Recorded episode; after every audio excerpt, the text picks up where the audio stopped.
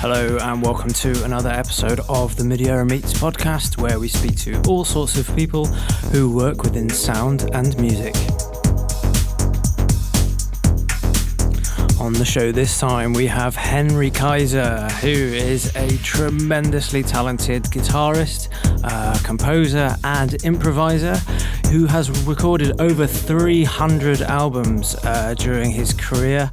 And um, he's worked on a phenomenal range of things with all sorts of artists, um, as well as interviewing some of his heroes, such as Derek Bailey and Terry Riley.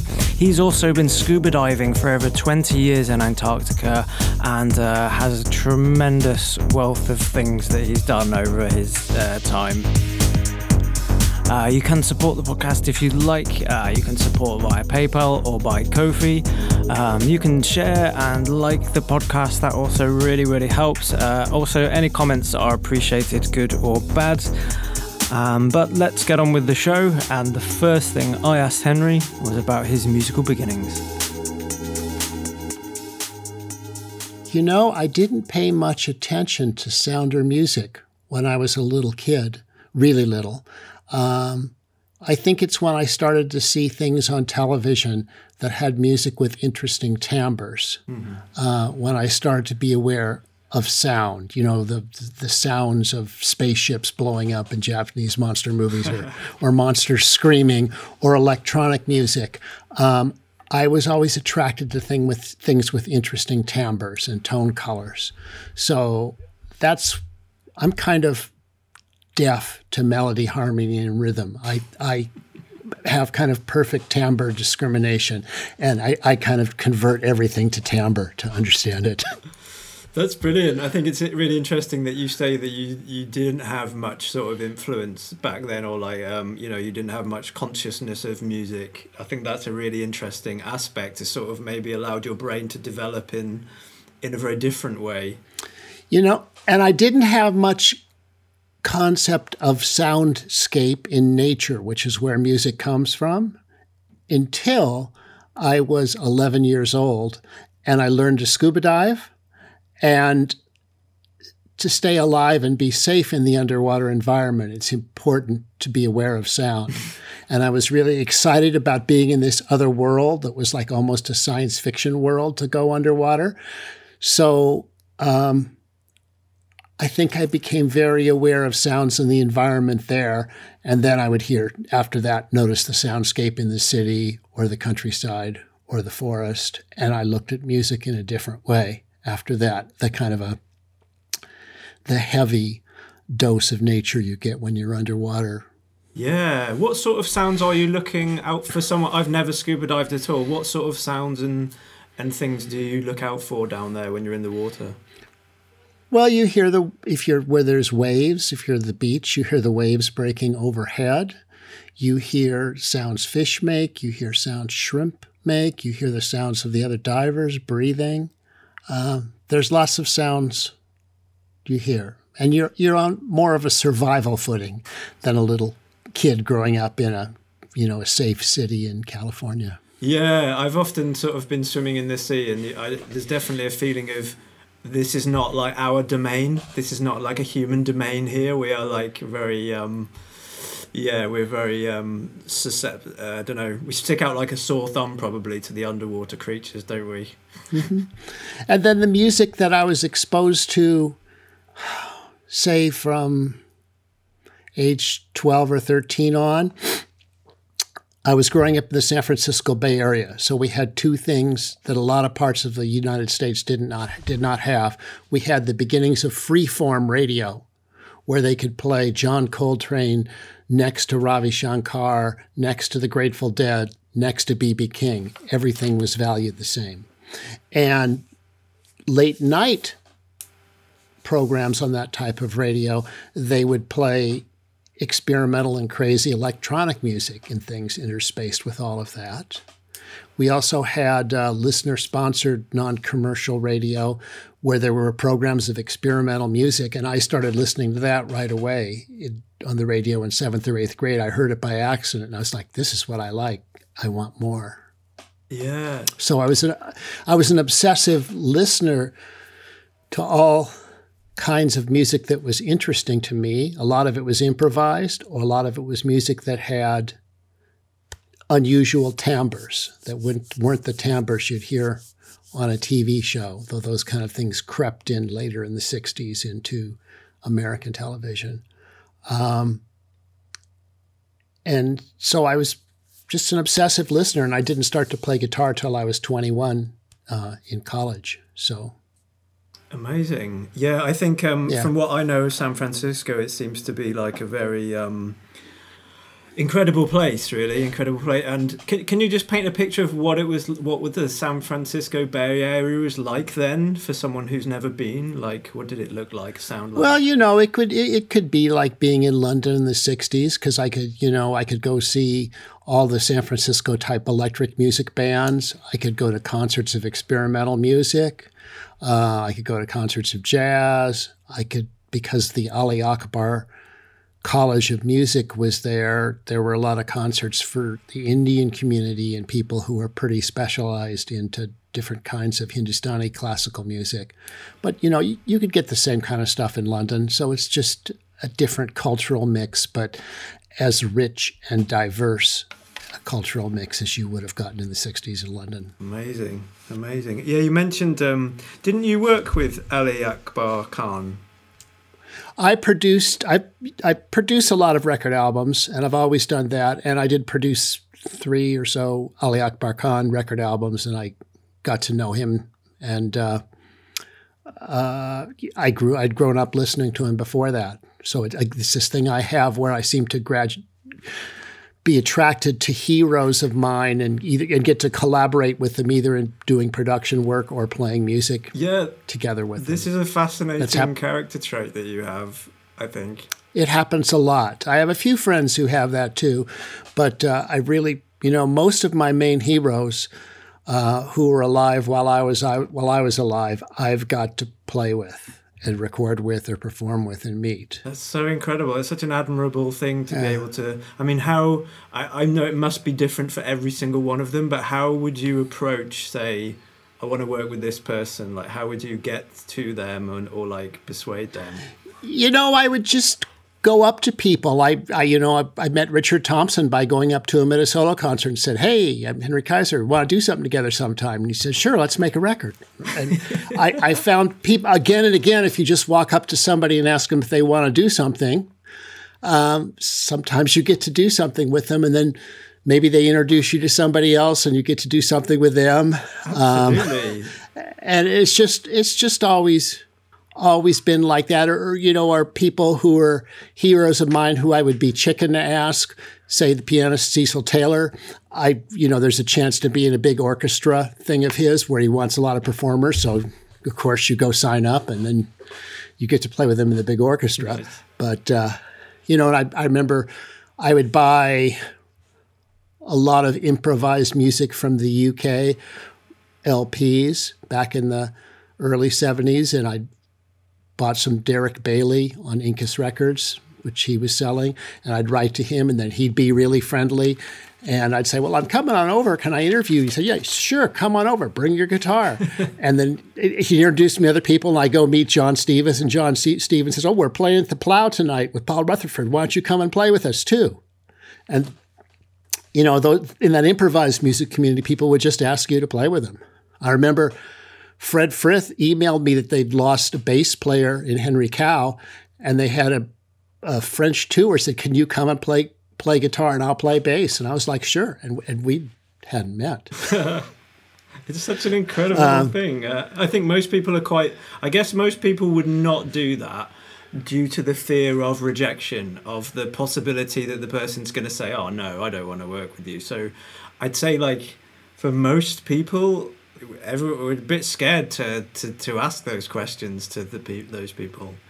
You know, my heroes, whether that was like for how they made music, when people like Jerry Garcia or Michael Bloomfield in the U.S., they would play. They would just meet their heroes at a folk club or something and play with them and you know or a blues club in Michael Bloomfield's case in Chicago so it it was a normal kind of thing and it was the thing that I would read about people doing in interviews so it seemed like that's what you were supposed to do Amazing, amazing. And you also yeah. talked about um, when you've worked with when you've worked with people before. The next time you work with them, you said you like to do something different with them. I think the main motivation for me uh, is having fun. And so I will suggest whatever I think is going to be the most fun. And I'm not thinking about selling records or whatever too much, except how it leads to having more fun. So I, Cecil Taylor, to come back to him again, uh, in a film about him in a documentary, an interview, he says, you know, if it's not fun, why do it? And I think it's just I've just been looking for fun, fun tropic with people, and that's that's what happens. I totally can relate to that right now. Like I've definitely been on a similar thing. I've, I mean, I've read that that quote that you've said a few times in in different um, places, and it really does resonate. And in fact, there's a singer right now called uh, Self Esteem. Um, her name's Rebecca Taylor, I think, and she's just written an album called Prioritize Pleasure um, with this, I think with a quite a similar ethos to actually I've been spending way too much life of my time being over analytical and overthinking things. Actually, what really matters is just having fun. You know, I don't. I'm not. Fortunately, I'm not a singer songwriter. I don't have to think about self expression or having anything to say. I just think about doing my job, which is getting out of the way so music shows up for, from wherever it comes from, whatever that may be. So, I, so I'm not worrying about stuff like a goal or what I want to do. I just I'm just having fun, and I'm treating everything like it's a science experiment to try something that hasn't been done before to see what kind of new results I'll get. Yeah. I mean, it's such an admirable way to approach making music. You also there was a time as well when you taught a class of how to sound like yourself. Uh, I didn't know. I made a, a class of how to how people can sound like themselves using me as an example. I just want to sound like myself, though I, you know, that I can imitate a lot of people if I want to, but I, I just want to, and that's fun. But I just want to sound like myself. So I, I've taught a class on how to sound like your, like yourself. Yeah, yeah, yeah. Actually, and, and what were the? Sorry, I, yeah, I sort of misworded that. Um, um, but yeah, um, what what were what are those things like? What do you say to how how do people sound more like themselves? You know, I've got my outline, but uh, let me just see. Well, looking at my notes on how to sound like yourself. It's don't worry about melody, harmony, and rhythm, but think about other concepts that are just as important as those. And if I was to go down a list, I'd say space and emptiness in music, timing, timing in the sense the way a great comedian can tell a joke better than a poor comedian, and studying different kinds of timing, timbre, tone color, dynamics, volume, ornamentation, bending and articulation, uh, duration of performance, shapes, if you see music as shapes, narrative, storytelling, context and frame of the music. What's the purpose or teleology of the music? Is it trance music? Is it dance music? Is it ritual music? Is it entertainment? Um, interaction with room acoustics. The audience is part of the music. Um, your instrument as a partner. Uh, and I think things to do are to, to, be yourself. Don't try to be somebody else. Carlos Santana said your grandmother should be able to recognize your playing if she heard it on the radio. That's brilliant. good, good point. You know, take chances. Don't be afraid of risks. Be eclectic and broaden your horizons. Take new ideas from new places play with feeling and commitment. To quote Albert Ayler, music is not about notes, it's about feeling. Improvise, I think that's one of the keys to sounding like yourself. Play with together with as many new people as possible. Listen and discover, search for new things. So fantastic. That's that's that's that's that's looking at my outline from the class. Yeah, I'll, I'll copy I'll, I'll copy that and send it to you.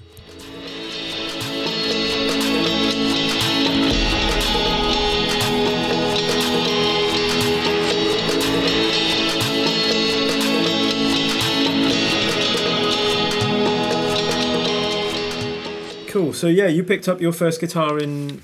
I think you've actually written the date. I think October the tenth, nineteen seventy-one. Is that correct? Actually, no, it turns out it's November 1st to correct it. It's, a, it, it's after, because I went to a concert of Captain Beefheart and the Magic Band with Fred McDowell opening for them on the 31st. And then I, it just made me decide to go buy, buy a guitar, which I still have um, that, that day. Mm-hmm. Uh, Amazing. The next day. Amazing. Yeah. And then I, what I, I just pretty much wanted to do exactly what I do now. Exactly what I do now. So that's what I've done. How, how, would you describe what you do now?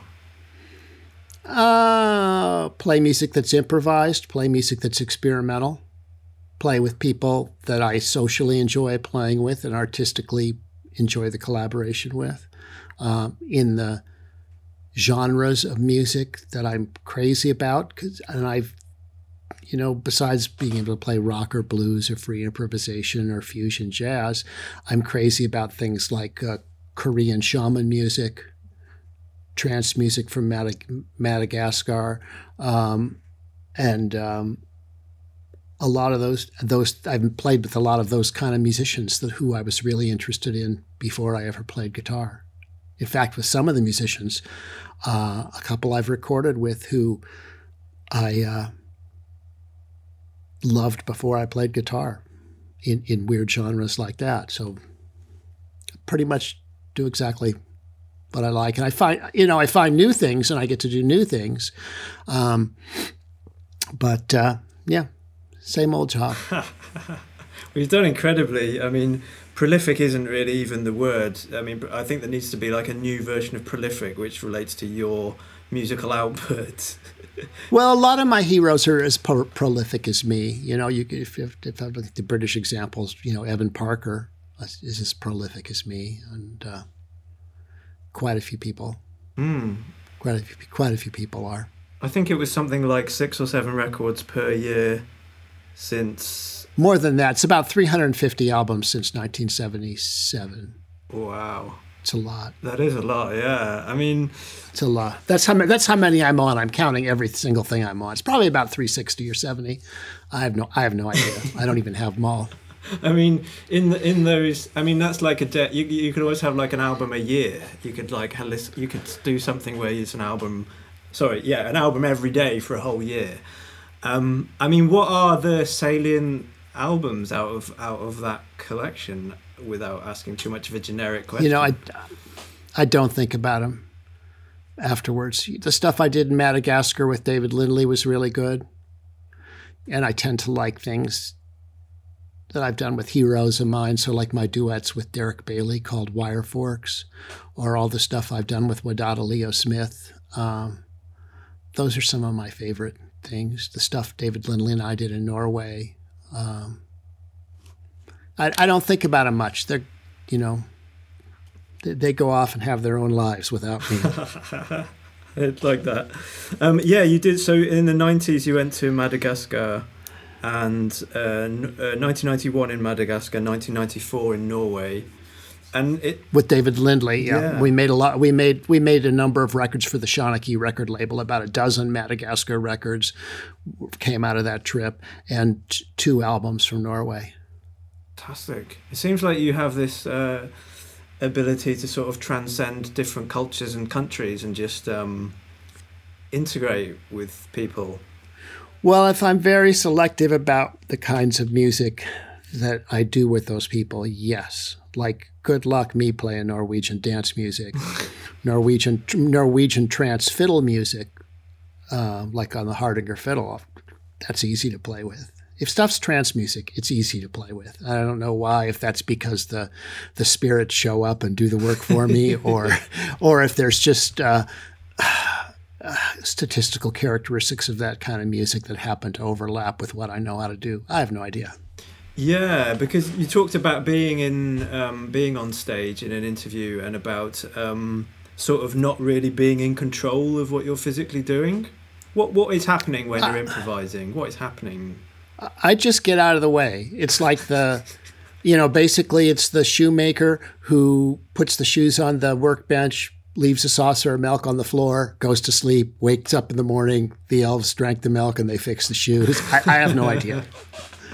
I, you know what happens in the moment. I have no idea. I just try to get out of the way. Mm. And how do you get out of the way? How how how would one get out of the way of an improv performance?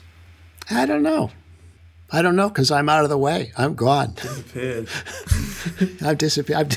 I disappear. I mean, a lot of people sort of call it channeling, don't they? When they sort of make things uh, in the moment that appear to have not been made by them. Here's a weird example. A friend of mine who's a professor of Korean music, um, Sue Leon Lea, she um, plays the haegeum, the Korean fiddle, and she says to me the other day, she says, I listened to John Coltrane, Love Supreme, for the first time. How he played gugak phrasing, why he played gugak phrasing. Now, gugak phrasing is Korean traditional music phrasing. Wow. And I said, Well, so you, I said, so you let me think here. I wonder what he could have heard. Let's see, 1964. He had not been to Korea on tour. Uh, I wonder what records were out. And I looked at what records were out of Korean traditional music and there was nothing he could have heard very easily.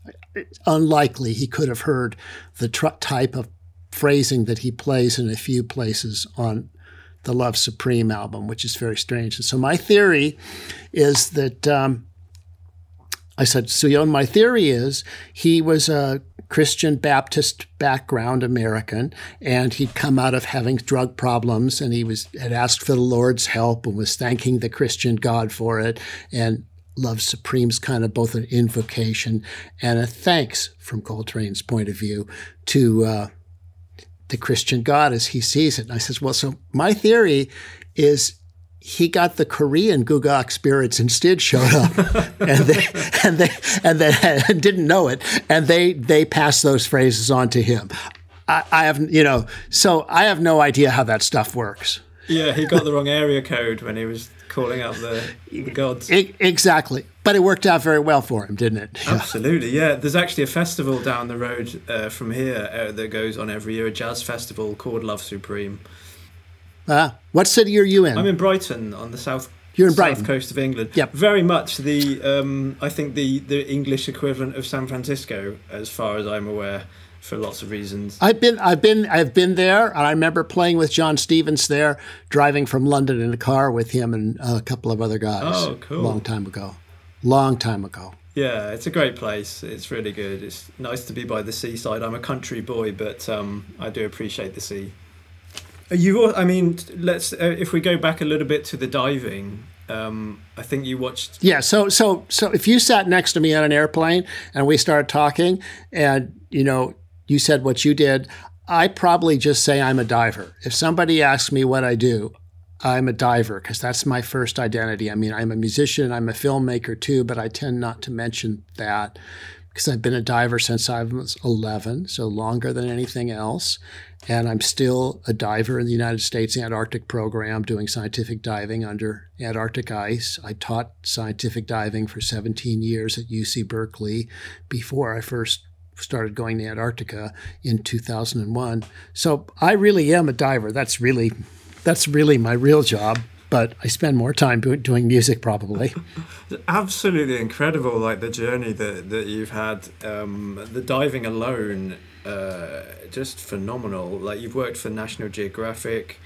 Um, you uh, you had an Academy Award nomination for producing Encounters at the End of the World. Mm-hmm. Yeah, how did how did you? I mean, I, I know you watched a film called Sea Hunt when you were a boy and got inspired and wanted to dive from then on. How did where did the Antarctica come? When did Antarctica come from? Well, Antarctica showed up at 2001. Um, the, the scientific diving program I taught in at the University of California, Berkeley was was ended, and there was no more scientific diving there. And I accidentally just kind of stumbled into doing work under the ice in Antarctica. I went there our first on an artist and writers grant from the uh, National Science Foundation, and I said, "Well, I can dive too." And I showed them my credentials, and they're like, "Okay." And they gave me to one scientist. It's like, "Okay, we'll let him dive a couple of times." and then I could get more work done than his divers could, dramatically more work. And they're like, wait, you could get okay. So I did about 40 dives in that first season. And then I met other people and people have just keep keep hiring me because I can do that kind of work safely and effectively. Fantastic. And what what was it like uh, like first going to Antarctica? What was that? How did that feel? It's like getting to live in a science fiction novel that you read when you were 10 or 11 years old. Wow. Uh, that's what it's like, and it's still like that for me. And I, I feel most comfortable actually, and most at home of anywhere, uh, living on the sea ice, which I have no idea why. Isn't that funny? Strange, really weird. So really weird. So a few. 15 years ago, I'd been to the ice three or four times, and I came back and I was watching a documentary about the Inuit the, the Eskimos, you know, Baffin Island, there they are going across the sea ice, and the place they were had the terrain exactly the same as where I had just come from. I thought, oh, it looks like home. And I mean, I really thought to myself, where the where the Inuit where it looks like home. Um, so I, you know, there's there's other people in the Antarctic program who've been there again and again and again. I've got 13 deployments, and I probably have a couple of more coming up. Um, and uh, I don't. There's some people who are attracted to polar places. I'm equally attracted to the Arctic and the North, but there's not as much research there, and uh, there's tons of work to do in the Antarctic program down south, which is shut down more or less due to COVID now, which is a pain because I'm losing a few years that I could be going down there. Yeah, I mean, it, it's such an incredible and such an incredible thing. And just what kind of work do you do when you're down there? Just, just roughly, don't know. Uh, you know, could be collecting critters, could be installing and removing equipment, underwater research equipment. It could be surveying things, doing video surveys, and then the the huge amount of surface support work that you have to do to keep diving going there all, all kinds of scientific diving there would be anywhere. Amazing. And you also take a camera underwater with you. I, have always shot a lot of underwater video, and I've shot several hundred hours of stuff uh, underwater, under Antarctic ice, probably the most of anybody in terms of time, amount of footage. Because uh, I've been fortunate to have so many deployments, and I, I have uh, now monthly, previously weekly for a year uh, video show on the Cuneiform Records YouTube page, um, and I I'll I'll stick in video there from Antarctica and do new music with it and things like that. I've always done a lot of science interpretation performances, lectures where I'll talk about and show video about Antarctica in museums and aquariums and schools, and then I always play guitar the hmm. same time as I do that while I talk. So I've, that's something I like like doing. yeah, lot. and there is a there is a short film you did about two seals, which which you uh, talk about and play along guitar to online. I saw. Yeah, there's tons of stuff online. there yeah. is, there is tons of stuff online. I will, yeah. I will definitely agree with that. But yeah, it does. It fuses really well. I think that um, it's yeah, I mean, it just you, the way that you perform those pieces is it just it it's sort of seamless. You know, it, there's definitely a lot of synergy happening. That means it's probably easy and fun for me. um, I, it's if it's effortless, it is effortless because it's easy and fun. Yeah, to do absolutely, that. really exciting. So, uh, what I normally do with these podcasts is I put a list of hyperlinks for people to check out the, of things we're talking about. So I'll make sure all of these uh, things get linked so people can go and check out these amazing films uh, that you've worked on. Uh, you have also t- played guitar underwater in Antarctica. I saw a picture of. Well, that's just that, that's just sort of a joke. Actually, that's actually we just we had a graphite guitar that could go underwater, and we, we just took it underwater and pretend to play it underwater for for, for video for fun because it's a it's a it gets kids' attention in schools really quick if you show that video.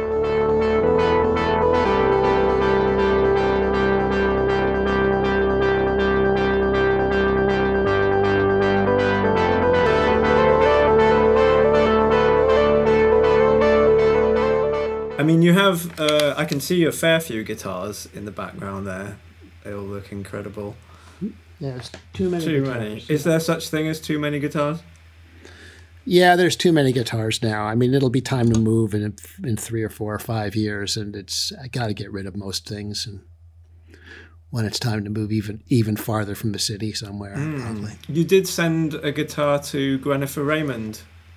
I did. You know that? Yeah, she's a terrific player that comes out of that Takoma Fahey kind of uh, school of guitar playing, and she's just terrific. And I had a couple of old 1890s guitars that both seemed to have strange spirits living in them, seemed to be possessed. And one of them said that they wanted to go live with her, and she was coming to the U.S. So I put it in a package, and I sent it back to the East Coast to somebody I knew that was going to be there, and said, "Give her this guitar." And then she did said she did say to me, I didn't, I hadn't said anything. She said, "Does this guitar have a spirit in it or something?" it it does, I think. Yeah. She did, yeah. She recollected the um, the the strange things that happened when she holds the guitar when I was speaking to her um, from 1890. Yeah, 1890s. It was made by a guy named Bohmann, B O H M A N N, who was one of the first steel string guitar makers in America before Martin. He was in Chicago. Uh, Joseph Bohmann. It's uh, and it was something nobody cared about. And I've got a couple more here, and you know they were they were 250 300 dollars 20 30 years ago when when nobody knew what they were and nobody cared. Then they're so rare nobody notices or nobody cares. But it's on the grizzly man soundtrack with richard thompson. Richard played that guitar and uh, for the werner herzog film grizzly man. And he said best sounding acoustic guitar i've ever played. Wow. they're they're they're really great but they're not around you know it's hard Yeah, I mean, how do you look after and and and is it wise to play something that old? Like uh, like I'm I'm not a guitarist at all, so you have to excuse my. It's no, it's it's fine. It's fine. It's perfectly serviceable. They were well made. It's still great. It's not going to need any more any attention for fifty years probably. Wow.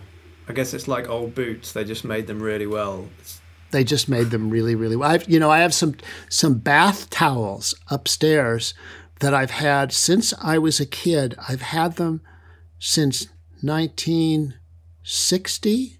So that's 40 yeah, six that's 60 Yeah. years. 60. and and and these towels you know i could buy a towel i have towels i bought five years ago that fall apart that these are like still made great yeah, man. strange Yeah.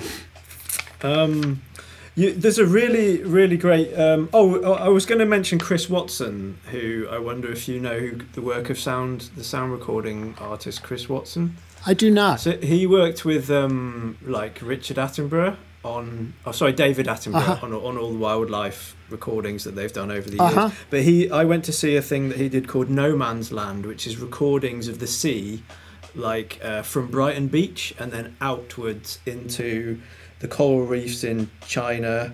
And he also went to. I'm gonna. I wanted to bring it up because he went to Antarctica and did some recordings for this for this project as well for this no man's land so um, you get immersed in the sound of the ocean from from just being on the side of the beach in brighton off to like the big the big big great wide ocean and it's like um, a 360 degree sort of immersive thing that you lie down on the floor and listen that sounds really nice, Yeah, no man's land it's called. And um, yeah i just thought maybe you might you might have crossed paths in antarctica. Nope. No, No. okay he's uh, yeah he's cool. I mean i'll see the bbc underwater cameraman that they, they we cross paths with them but that's the only that's the main bbc people we cross paths with is people that are doing specific you know antarctica shows. Amazing, really is uh, fantastic. So you said you have three. You have like a uh, three main loves in life, which is diving and music and film.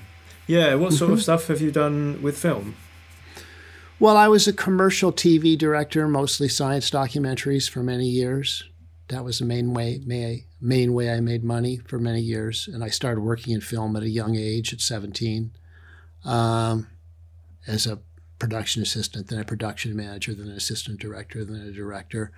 And then I've worked on four films with my friend Werner Herzog and probably done something else, but I haven't really directed anything for years and years and years. We talk about so I made I made this film with Werner in Antarctica called Encounters at the End of the World, and I think about doing further encounters at the end of the world, just with Werner as an oh, executive wow, producer. yeah. But it's but it's tough to get things funded to do that. So we'll we'll see. That could come up in 2004, maybe. We'll 2024, maybe. We'll It's a great. I think it's a great uh, title to go on to the next one. Further adventures. It, it completely makes sense. Um, there was a really interesting video I watched. You were doing like a rundown of your gear of your rig. You had like a guitar, um, your, a lot of guitar pedals set up. Um, right. A rig rundown. yeah, absolutely it. Yeah. fantastic. Because what you did in that video is something that is quite rare when someone's doing a rig rundown. You you justified the inclusion of every single one of those pedals incredibly well. Really? Yeah. I, I don't know. That's just I wanted to buy every single one of them as you were demoing it, even with because you you had like six. There's like five or six distortion pedals, aren't there? Um, but it was, but yeah, the way that you were describing them and showing them, um, it, I I was able to see the character that each one had and the reason why it was all in there. Thank you. I didn't. I wasn't even aware I was doing that. You so were as well, good. and that wa- the, you you demoed something called the Wahoo pedal. Right, a British pedal made by a company called Sonuus, which is my favorite wah pedal, and it can sound like most others. It can do a lot of things others can't do, and the really amazing thing it does. So we all know about uh, envelope filters, envelope wah, where it reacts to the envelope to open and close the wah.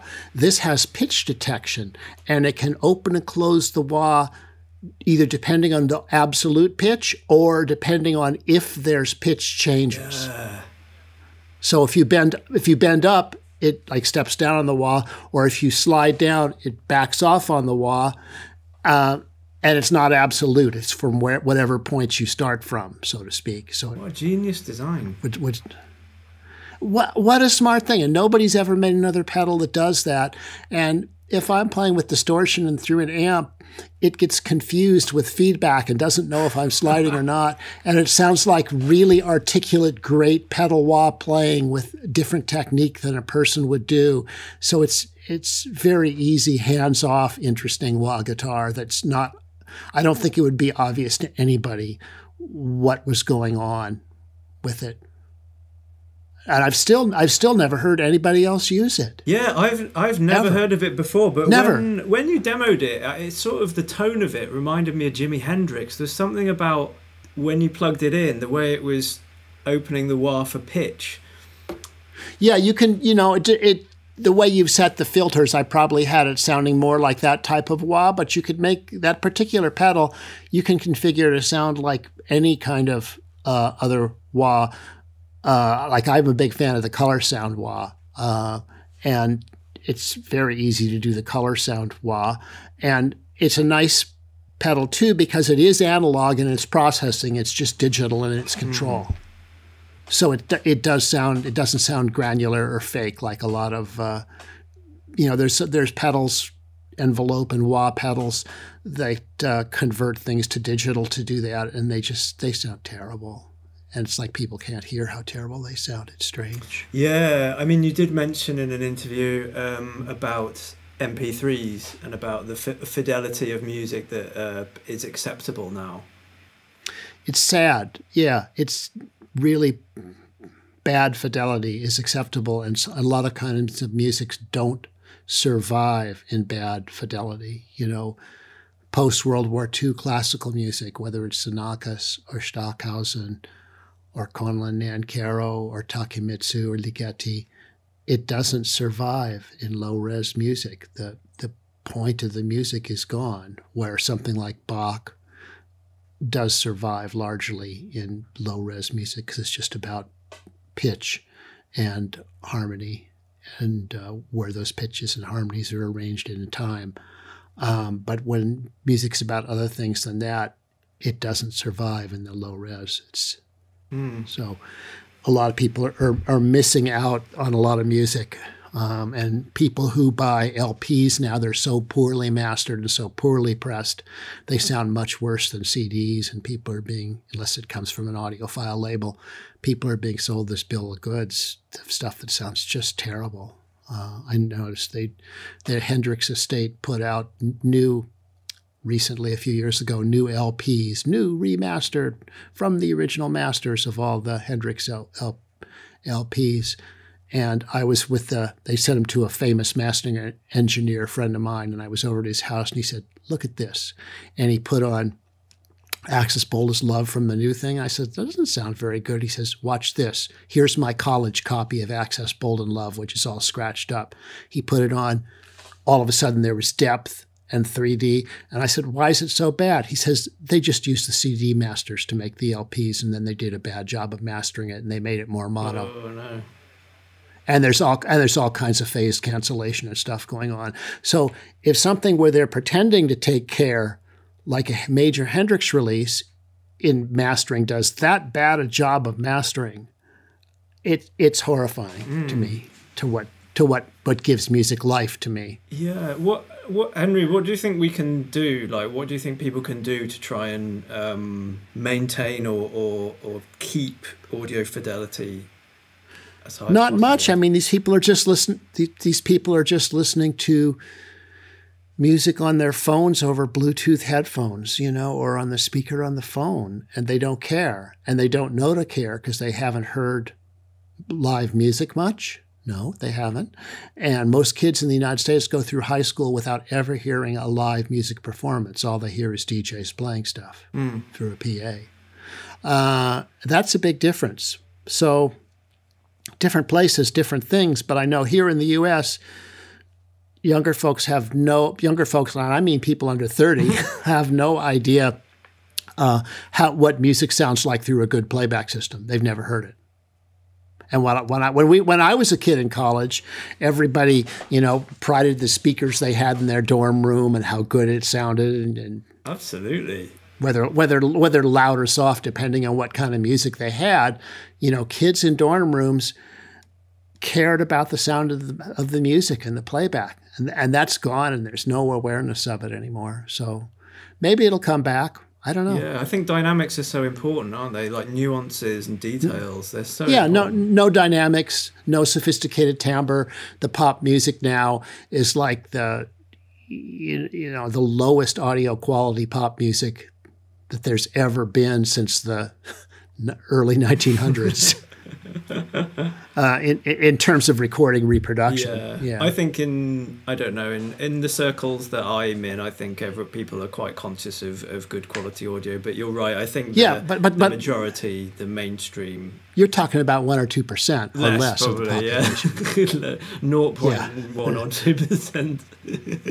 Um, yeah. yeah. it's interesting. Um, like I lived in I lived in Russia for a little while. I lived in Siberia, so uh, just in terms of audio quality, uh, obviously when you go somewhere, people share tracks with you. They share songs um, via MP3 or whatever. It was really funny when people were giving me uh, these Russian songs to play. I noticed all of the bit rates of all of the MP3 files were like really low. So there were people giving me songs that they thought were really good, and I, I couldn't even listen to it because the quality of it was so bad that the hi hat was just like there was no treble like it didn't yeah um, yeah aliasing yeah, noise yeah so it was really yeah. funny that to them or to some people the standard the standard is already quite low and they not they're not even able to differentiate that that sounds like crap yeah that's that's that's what i'm talking about you know and I don't move in the circles of where people listen to stuff of that low quality very often. But when I, but when I'm out in the real world, meeting with I'm in Antarctica in the lab, I hear what you know the scientists and people and graduate students listen to, and it just sounds awful, and they don't know. Hmm. They have no idea. Yeah. Interesting that the um, you also pointed out your plasma plasma pedal distortion thing uh, in that rig rundown, which is like a gas tube, isn't it? Distortion. Uh, it it's a, it's it's like yes, it's a, a, a plasma tube distortion um, from guys from Latvia came up with that pedal, and we've been very successful with it. and they've had several interesting pedals since then. Uh, Game Changer Audio, isn't it? Game, Game Changer Audio seems like a pretentious name, it is, but they're nice. But they're nice guys. They actually came and uh, after one of their first NAMM show where they had that, they they drove up the California coast and came and visited, and all came to the house for lunch and oh, went for a big hike. Amazing. Yeah, and and they yeah after a big after a big music trade show in Los Angeles. Yeah. Do you do the NAMM show? Do you do you go there? Have you been? Normally I would. Normally I go every year to the Winter NAMM, but uh, not since the COVID times, and I don't think they'll be ready to do it again. I'm skeptical to see if they'll be able to do it next year or not. We'll see.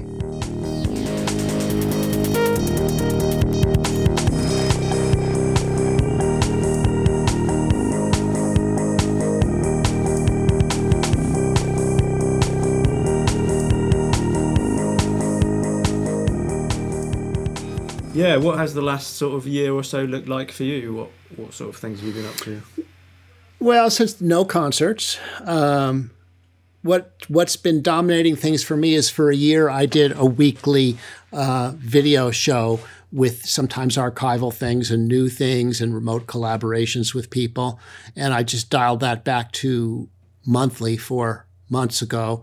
Uh, so I'd spend when I stopped doing it weekly, it was suddenly like I had four extra days in every week. uh, and I, you know, I, I've, and it kind of dominated everything. I have projects I should have been finishing that I wasn't getting finished. I have a wonderful record I made uh, a year ago, last March in London with Ray Russell, which I keep saying I'm going to mix this week, and I'm going to get it mixed next week, and so that can come out. But uh, I'll mix it. no, I've got it here. I just need to. I just need to sit. I just need to sit down and get it right uh, and fix a bunch of little things. Yeah. What is your process of like? Um, yeah, get putting things out. Like, how do you put records out nowadays? Well, some you know, sometimes you some sometimes you make a record and then you try to find a label for it, and sometimes it easily uh, gets sold and with no effort, and sometimes it hangs around for years. And then I have a label myself that uh, I'll put things out on physical product CD. Uh, so I have a couple of those coming that uh, uh, need need to come out soon, and it would take longer to try to find another label for them. So still can sell physical product. Hmm. And do you are you are you mixing? Do you do you always mix your records? Do you and mastering yes. and stuff like that? How do you approach yeah. those? Yes. Things? So I when I first started to make records in the late seventies, um, because I'm very technical and enjoy talking to stuff, I enjoyed meeting the mastering engineers, cutting the lacquer discs, and became friends with them. And they taught me basically how they listened, how they thought, and what they did as I would sit with them mastering record after record after record, many, many records, lacquer ra- mastering sessions. I was there with them. Um, and then sometimes they were also recording engineers, and I'd make albums with them. So I learned all the basics of mastering for LP and mastering for good sound and stereo field and EQ and all these things from these engineers. I learned um, from like 1977 through 1987 or so. And then in the modern world, with our digital audio workstations and all our plugins to do mastering here, uh, I've learned to apply what I've learned about psychoacoustics and physics of sound and uh, how music can be changed in stereo mastering to, to do that with those things. So I, I can, it's easy for me to master things so they sound good for me and I keep and then I end up in mastering a lot of my friends albums so they don't have to send it to somebody who makes it sound worse which of, of, often happens with experimental music when they don't if you know there's there weren't as many bad mastering engineers in the old days when it was just lacquer cutting because they had to learn and if they weren't doing a good job the market would determine that they wouldn't get any more work from a record company um, but nowadays, I'm just shocked. So when they overcompress things, make things super loud to where they sound they really don't sound good. So I don't know. Mm, I don't know. So so I so I do it mostly myself, but I've done it forever. You know. So it must have been incredible. You must have had such a great insight into like just seeing somebody else work and watching their process and knowing their headspace as well while they're working is is another, as you mentioned, very valuable thing to know.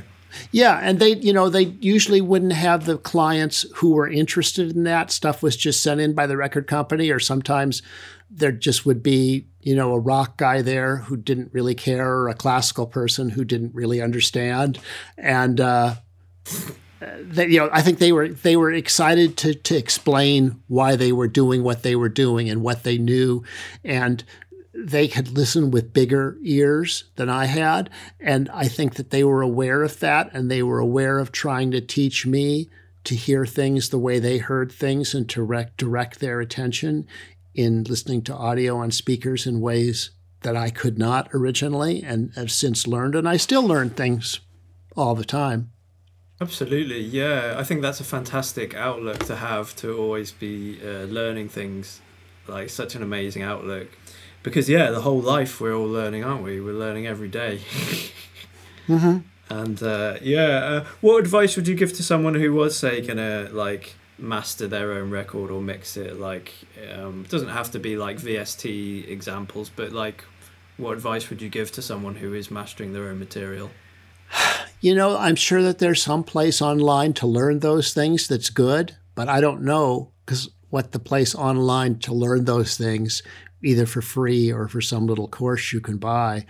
But probably there's something like that. And I, I would advise study and learning or sitting side by side a, a, good mastering engineer and have them explain what they're doing. Yeah, absolutely. That's good advice. I think um, I had the, I spoke to a man called John Astley in one of the early episodes of this podcast, and he produced a few Who records. Um, and he later went on. He's now a mastering engineer, and he mastered ABBA and Rolling Stones and uh, hundreds of great bands. And um, yeah, it it was. I, I he actually mastered one of my tracks as well. So I have first-hand experience of sending off a master to someone who really knows what they're doing, and having it come back and it knocked my socks off like yeah big style. I, I yeah. didn't even recognize the track almost. yeah. Really, really commendable, commendable stuff. Yeah, you. What What do you think?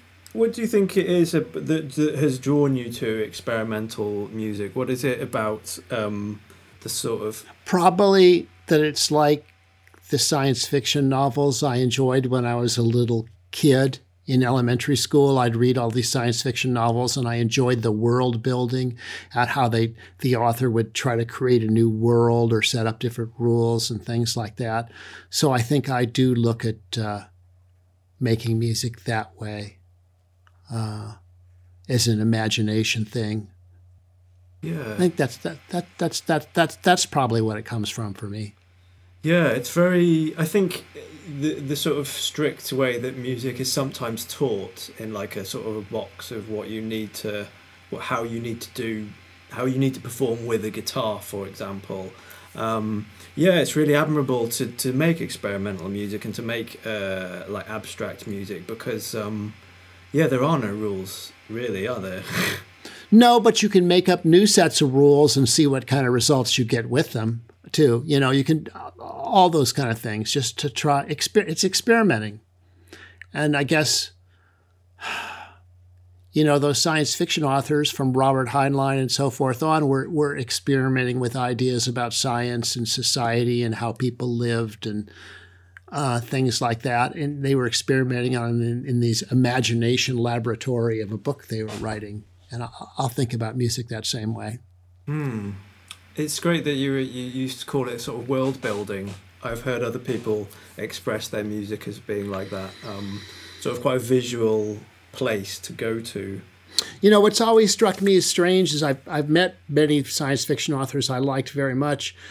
Science fiction authors are generally very conservative in their musical tastes. They're not conservative in many other kinds of tastes that they have. Um, you know, from food to lifestyle to movies, but there always seem to be very few science fiction writers who relate to experimental music. That, that seems strange to me. It does seem strange. weird? Yeah, definitely. Yeah. If they're dealing Yeah, with other dimensions and things beyond our Yeah. realms of possibility. Right, but then they're just listening to ABBA or or or Dvorak, you know. I um I really enjoyed your interview with Terry Riley Thank you. you did in 2005, was it? Right, that was done for a DVD that was never released of uh, the film he made with Arlo Acton, Music with Balls. I've always loved Terry Riley. He's a huge influence on me. Uh, his music is so deep and so wide ranging, uh, and to, and he's such a wonderful human being to talk to and to spend time with. And he's always been uh, really helpful and kind to me. Uh, I, I'm on one of the anniversary recordings of uh, In C when his his son Gyan Riley's first recording on guitar is going on to be a successful guitarist to make a lot of recordings a lot with his dad is Gyan and I were playing next to each other and Terry was singing behind us in this large ensemble with Kronos String Quartet and other people.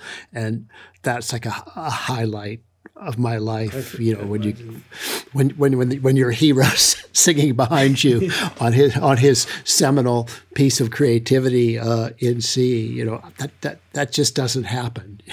Exactly. No, that I mean that's incredible, really incredible. And he's he's playing with an ace tone. He's got an ace tone keyboard. That's just one I, we borrowed for him to do a demo because I really wanted him to demo how he does the stuff with his hands and how he, you know, I knew what he did with the delays and I understood it, but I thought very few people did, and I think it's explained very well the stuff he did with the the the uh, was it was originally called time lag accumulator at the San Francisco uh, Tape Music Center. Cool. Is there a band? And then, then Sorry, go on. pardon. I was going to say, is there And a then, band uh, called that? Because that's a great name That's for a a, band. That's a that is a good name. Um, and um, then he was the master of that delay with the two Revoxes thing, uh, which he'd learned from an engineer. But he figured out what to do with it and how to play with the short delay and slapback delay and feedback delay. He figured all that stuff out. And then later, when when Eno shows it to Fripp and then they ca- start calling it Frippertronics, well, no, it's just t- it's the Terry Riley thing that he'd been going on for decades before. Come on. Um, but uh, Terry would, in the old days, use that to play long duration concerts, whether two hours or also all night concerts. So I like playing the trance kind of stuff in that mode. And I, I use digital delays to do that for a while. And I'll do it with plugins through a laptop now. Um, and I like playing long performances. There's an event that happened in San Francisco Bay Area here, usually every year, but it was canceled the last two years due to COVID, where I'd always play for play a five hour guitar solo, kind of in that style, which I like. Yeah. I like doing. Was that for? I read that you did that for Garden of Memory. Garden, Garden of Memory, yes. Amazing. Yes. What happens to you? I mean, in I did- five hours. Where do you go? I don't know. I just leave. It's nice because I don't have to talk. You know, so normally people stop and start, and uh, you know, then the audience t- talks to them in different rooms because it's all in different rooms in a big building, and it's very informal. And I like it because I don't have to talk to anybody. I can just play, play, and they come for a while, then they leave.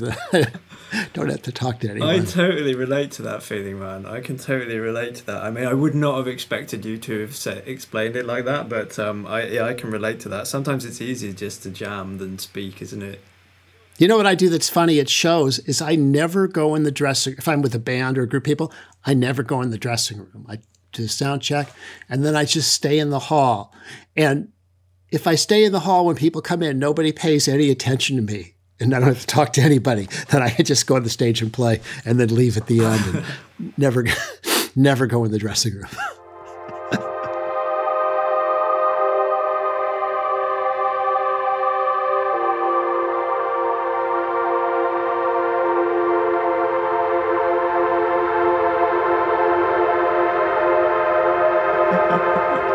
That's brilliant. And you also talked about not really uh, practicing either, like not really.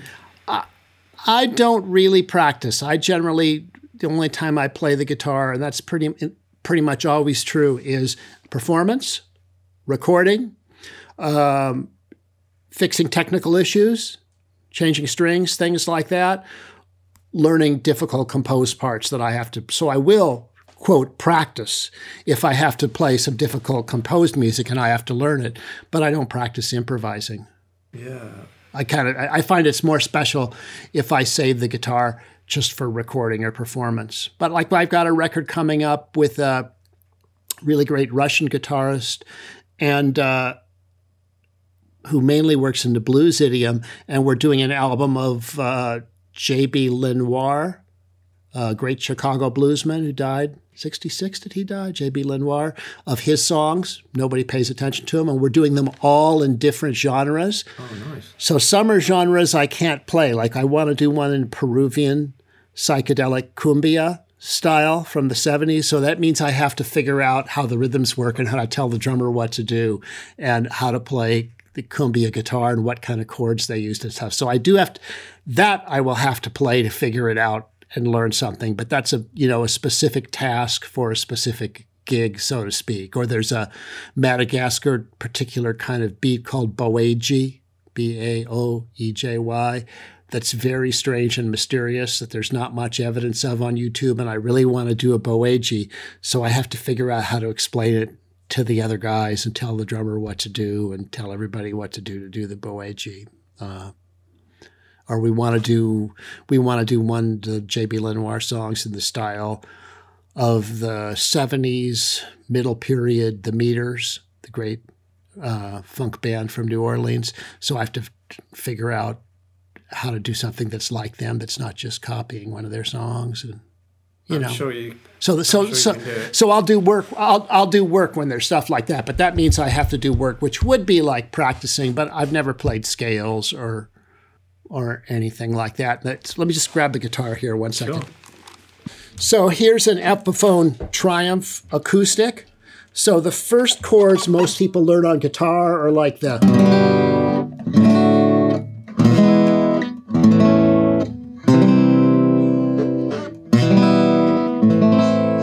are the open position bar chords.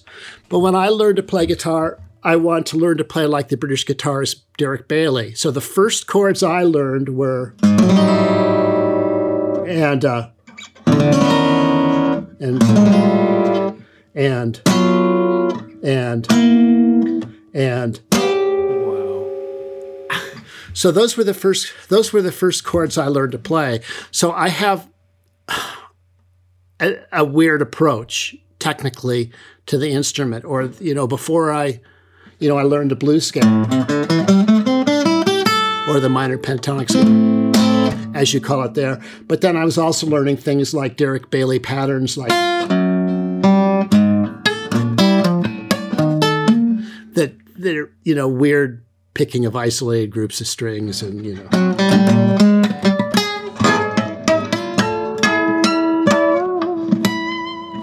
Yeah so. Oh, thank you very much. That sounded incredible I learned you know I learned things in a weird way at first or say I really liked uh, Captain Beefheart Magic Band's music, and I so I'd learned like guitar parts and um, and bass parts off Trout Mask Replica right away at first.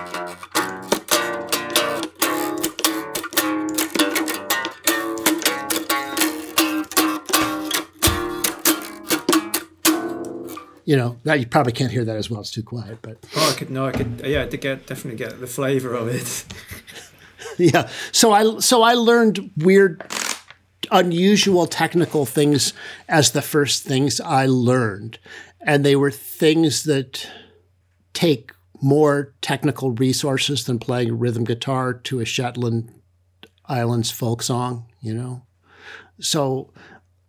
I, I, you know, I came in the side door at the wrong time and learned too much, and who kn- who knows? So that so that so that that's led to uh, uh, my peculiar approaches to everything. Yeah, I think it's a very admirable approach. I really, um, yeah, I really admire the trajectories that you've gone on with your career and your exploration, and it, I think it's interesting that uh, you know, like scientific studies have been done on on on people from all around the world, and in some cultures, dissonance is is um, consonance. You know, like some some cultures feel dissonance differently. My culture, yes, my culture. that's that's what it's like. That's what it's like where I come from, wherever that is. Yeah. Um, what's the one people always talk about? The Romanian. There's a Romanian choir that that sing with quite dissonant uh, notes.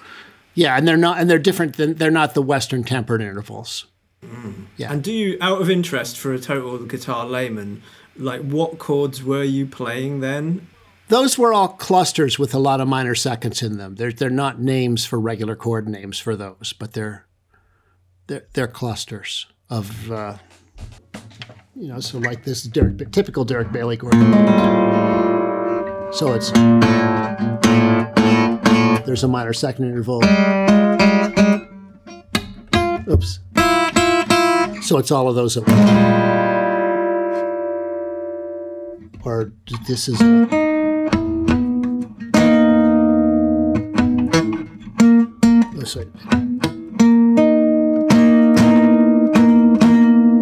Stuff with a lot of minor seconds. So then I learned all the Miles Davis. all those kind of Miles Davis fusion chords and things. I learned those before I could play a Joan Baez song. Fantastic. It's I mean it evokes such strong emotions those those sorts of chords. They they they they they they bring in sort of odd feelings, don't they? And it I think some people some people really dislike those sorts of sounds uh, because they makes them feel uncomfortable. Mm-hmm. And then I guess you either allow it in or you don't. You know, it might be that I don't hear those as harmonies, but I hear them as timbres.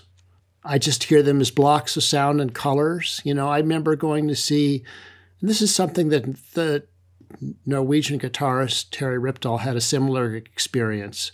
We went to see 2001: A Space Odyssey, Stanley Kubrick's film. I I saw it actually the week wow. it opened, and. Uh, it got to Ligeti's music, György Ligeti, the Hungarian composer, atmospheres during the psychedelic trip sequence. And it's like, that was the best music I'd ever heard. That was the coolest music. And it's not, it's a music that's just about timbre and aggregate micro polyphony of lots of little tiny sounds put together. And there was no music like that before that, maybe a little bit in Japanese Gagaku orchestra, but not really um, and Korean court music, maybe, but not really.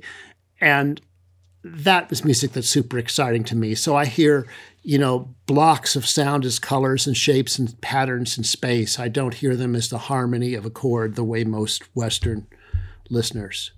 Probably just that was that was because of what I, you know, what I grew up with and sounds I heard on TV and the radio. I don't know. Yeah, you did. You spoke about being able to sort of fit in with um, shamanic style uh, transcendental performances um, without having to the, take the drugs. Yeah. I mean, it's, this, it's the old Salvador Dali thing. I don't need drugs. I am drugs. yeah. yeah.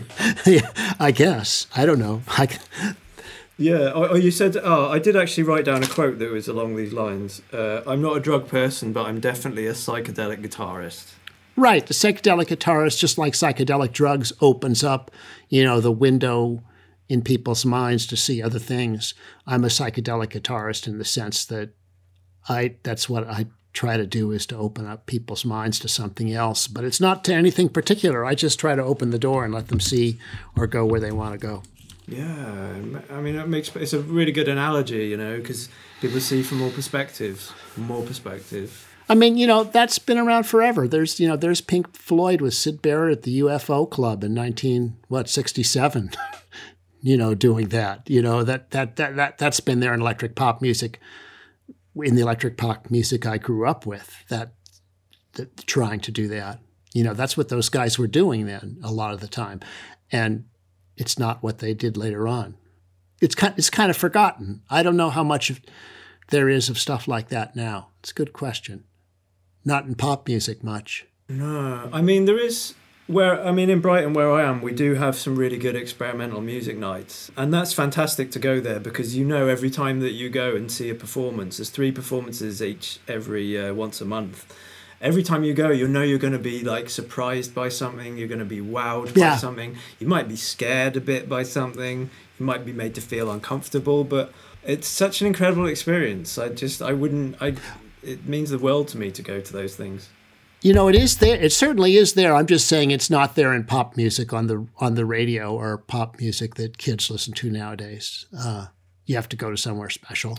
Yeah. To find it, and it was it was there in pop music, and even in blues record 78s. You know, in the olden days, that that kind of shamanic or transportational or psychedelic element, it was there.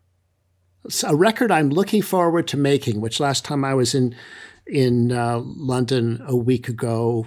I mean, uh, two years ago, last March. so, a friend of mine, Chris Cutler, who was the drummer in Henry Cow, mm-hmm. most people don't know that in the ancient days, before Henry Cow, he and Steve Hillage were roommates um, and Steve, they they played together back then. And I, for so many years, I've wanted to make a record with Steve Hillage, whom I've never met, and Chris Cutler, and they both said they'd do it when we can do it again safely. And I've kind of, and that'll be a psychedelic record. I'm kind of excited about oh, that. Oh, fantastic! Yeah, yeah. Would you be traveling down to London to to do that? Yeah, well, I I, I guess Steve has a studio that's near where Stone, Stonehenge is, or somewhere like that. I have no idea. Yeah where but but we'd go we'd go there and do that. Oh, yeah. fantastic! So I, I, look I look forward to that. It may be a couple of years, but I look forward to that when it's safe for us old guys to go do. That. Amazing. That. Well, if you ever want to play in Brighton, there's always a slot at Spirit of Gravity for you. I'm sure. yeah, no, I'll check in. I'll check in and see. Yeah, I haven't played. I played a gig in London in uh, t- two years ago, March, but I hadn't played in London for a long time before that. I played with uh, Eddie Prevost, great drummer and then we made an, an album which recently came out uh, called, uh, what's it called? I can't remember. But they, and there's another album of us coming out. Quite good. Fantastic. And if people want to find your material and go through your discography, your extensive discography, where do where can people find your records? I don't know. You just search online. You can look on. It's not all. I don't have a website that lists things really. So, you know, Discogs seems to have about half of the stuff I'm on, but half of it's mysteriously missing. So, D I S C O G S, discogs.com.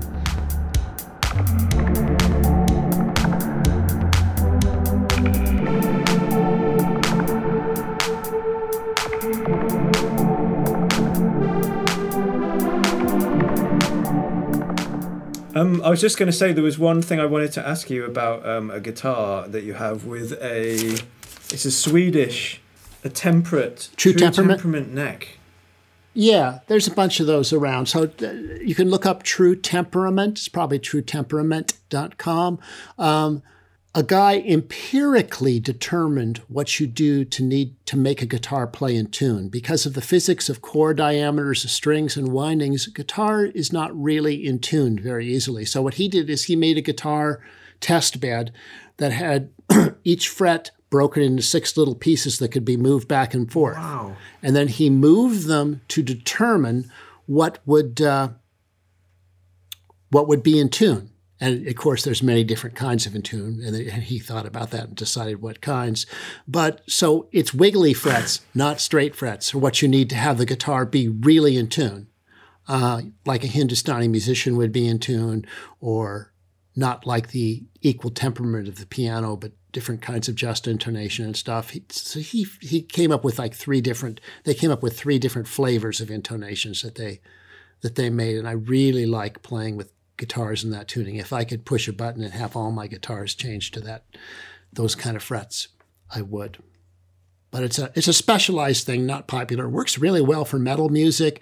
Works really great for all kinds of music. I can imagine it does because I mean I, I, looked at my own electric guitar that I have in my living room afterwards and was like, yeah, of course, like a straight line across all of the frets doesn't really make. I mean, it looks nice to the eye, but I can understand yeah. that that doesn't actually tonally reflect the exact scale.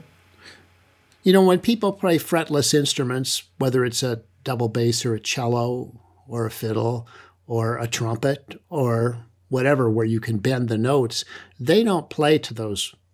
Not, Miles Davis is not playing the white and black tempered keys on a piano notes. He's playing other notes. Uh, so th- this is a, more like a set of those other notes that's more agreeable mm. to my ear. And you also mentioned in that same video about you wish that every guitar had a 27 inch scale. I well my I've got large hands or long fingers, so I like I like guitars with longer scales, like a Gibson which has a short 24 and a half inch scale or a Fender 25.5. Um, 27 would be nice for me if all guitars were, but that's just a, a physical thing that would work what better for me. And it also sounds more in tune. Oh, okay, yeah. I just I wondered why that was. You see, as a non-guitarist, I was thinking, what is the reason for that? Yeah, it's well with straight frets, it's a little more in tune the longer the scale, and um, because it's less wrong at each fret when there's more space. Um, but um, it just physically works better for my hands. And I have a number of guitars that have longer scales among the too many guitars you see here.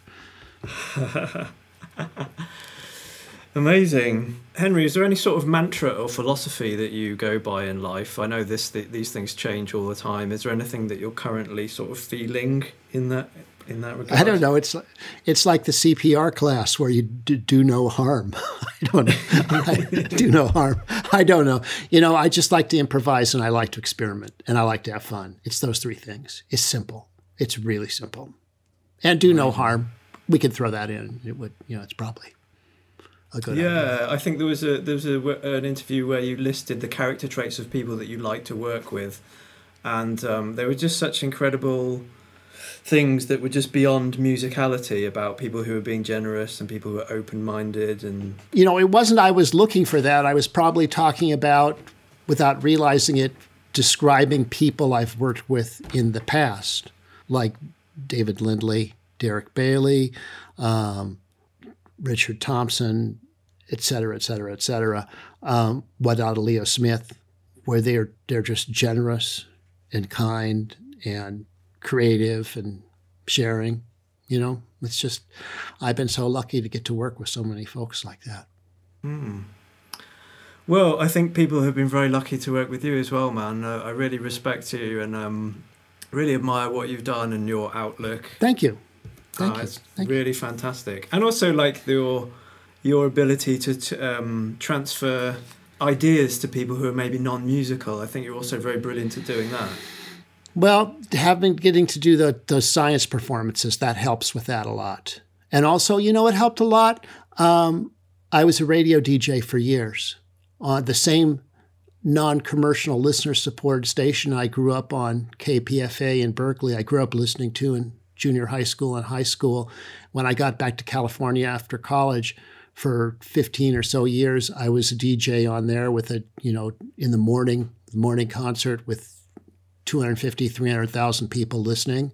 And so you're, so you're being an interpreter, like an interpretive person in a museum, you know, showing people all these things and trying to do it without talking too much. So I, I did learn, I think, something doing that, and that's that's an influence on me, not just listening to to radio and freeform radio, but doing freeform radio myself.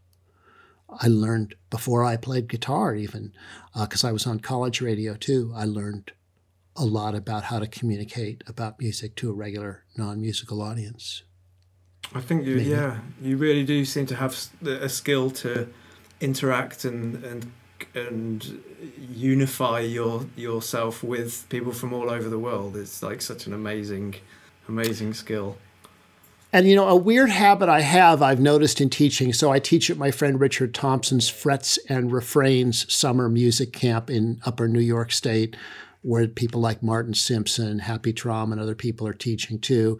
And I try to teach people to sound like themselves or be creative. It's kind of a, a, a deprogramming uh, course in a way. So I notice I have this really weird habit because before I tried to teach music stuff to anybody, I was a dive instructor. And I was a, trained in NAUI, which is the, the old school form of dive instructing in, in, the United States, and in scientific diving, the really old school, really meticulous thing. And the interesting thing about diving instruction is you can kill the student in the class by making a mistake. Yeah. And from my point of view, you can kill the student 10 years later by giving them improper training. They're dead. Uh, I suppose it's like that in martial arts training and Japanese sword training or things like that, kendo in the old days when it was a, when it was used for fighting, that you can kill the student if you teach him properly. And so I when I teach music, I tend to take it, you know, I'm being light and funny, but I'm tending to really, you know, I don't want to kill the student later on by making a mistake. So it makes me care about teaching when I get to teach which is just group situations more than some people might, or to feel that I, I've got, you know, ridiculously feel that I have more responsibility uh, for them later on after they're gone. You know, I got to make sure they keep having fun. I've got to make sure they sound like themselves. Brilliant, man. That's such an admirable way to look at the teaching process. It's like investing in the future of of the people who are in front of you, not just making sure they know yeah. it now. That's fantastic. Yeah, or being res- being responsible for them. Mm. Take, I, I, guess you know it, it, just come, and that is true in diving, absolutely, because it's easy to kill them later on with bad instruction, and that happens all the time. And all the big dive instruction agencies are mainly their main concern is limiting liability so that the when the students die later on, they can't come back at the instructor or the agency uh, for liability. So all they do is worry about liability. They don't worry as much as they should in sport diving about making people safe so they won't have accidents. They worry about how if they die and have an accident, how can we stop them from suing us? Mm. So, you know, that's wrong to me. And what's wrong is to take responsibility and make sure that the people don't die by teaching them right. Yeah.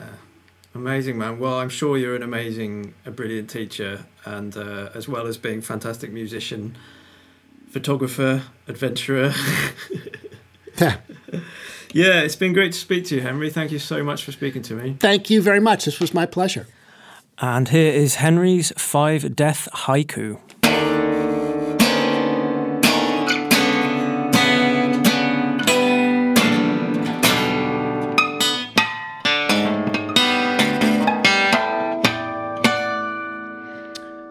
Back in 1973 or 1974, Frank Zappa said on stage at the Roxy, um, he said, Jazz isn't dead, it just smells funny. And then he proceeded to do something about that. And he worked with a lot of great jazz players and he used them to help do something about that. But there were also a bunch of guys before that who thought jazz was smelling pretty funny, pretty ripe. And they all did something about it, sometimes very radical things. And I'd like to submit five death haiku for five gentlemen heroes of mine who I knew personally Five guys who did something about that funny smell. First up, Sonny Sharrock, the creator of free jazz guitar, the first guy there. The first guy to take the guitar where jazz players like Cecil Taylor, Albert Ayler, um, John Coltrane had been and take it even farther. So, this haiku is for Sonny. Sliding beyond frets, brighter than the brightest sun. You lit the future.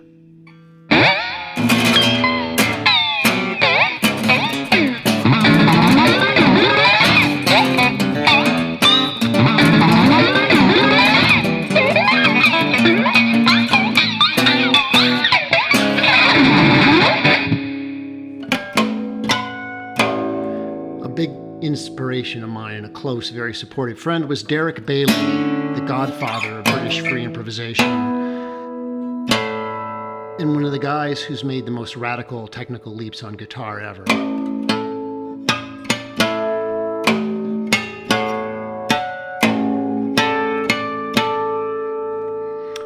So this is for him, for Derek Bailey. Further beyond jazz out past anything known before, swing beyond the now.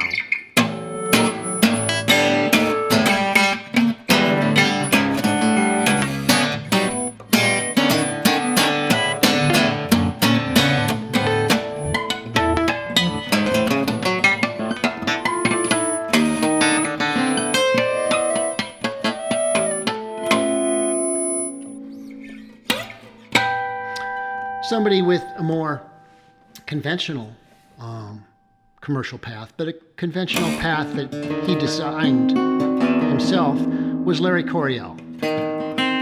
When he came to New York City in the mid 60s, playing in the Free Spirits, Gary Burton, Bob Moses, Jim Pepper, he took country, rock, jazz, put it all together. I don't think since Bob Wills and his Texas Playboys did anybody take thing, all those separate things and just treat them as the same thing together. And Coryell's one of the first guys to do that on electric guitar. It's for him. No differences. Jazz, rock, and all music. You fused everything.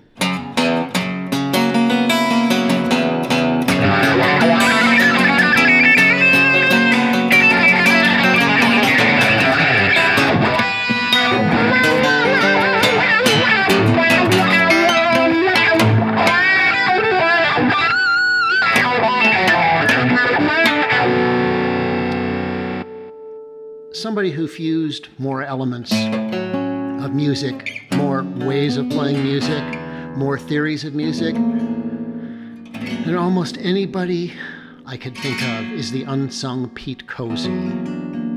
Grew up in Arizona, moved from Phoenix to Chicago, was in the ACM, was with Miles Davis for three years or so, mid 70s.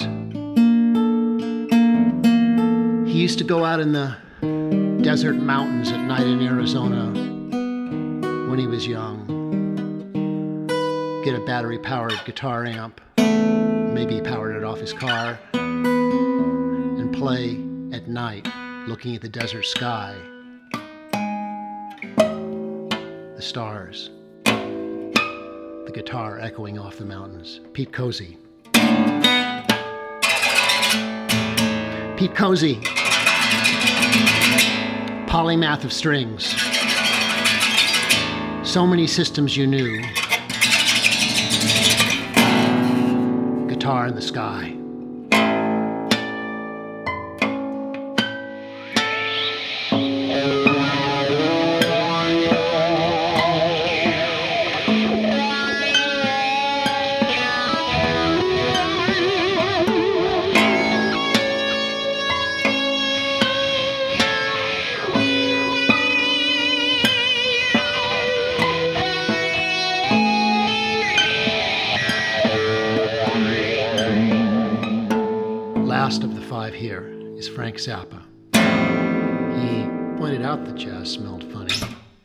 Did something about it in a different way than the other guys.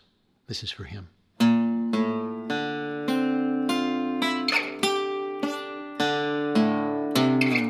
Air sculpture is jazz. Freaking out is process. Shut up and play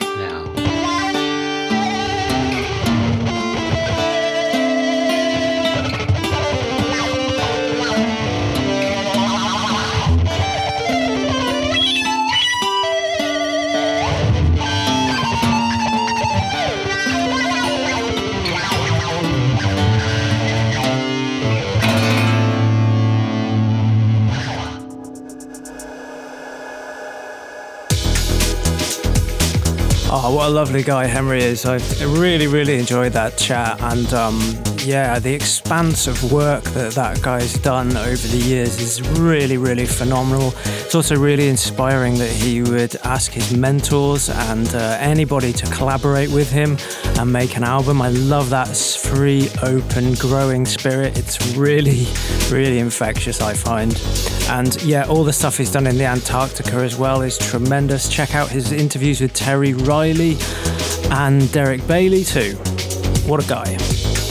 And on the show next time, we have a tremendous loop artist who's also an American. She won a national competition in loop pedal performance uh, a few years ago. So, yeah, we have a really, really interesting chat for you then. Thank you very much for listening. Please support the podcast if you can on PayPal or on Ko-fi. I'm midierror, and we'll rendezvous soon.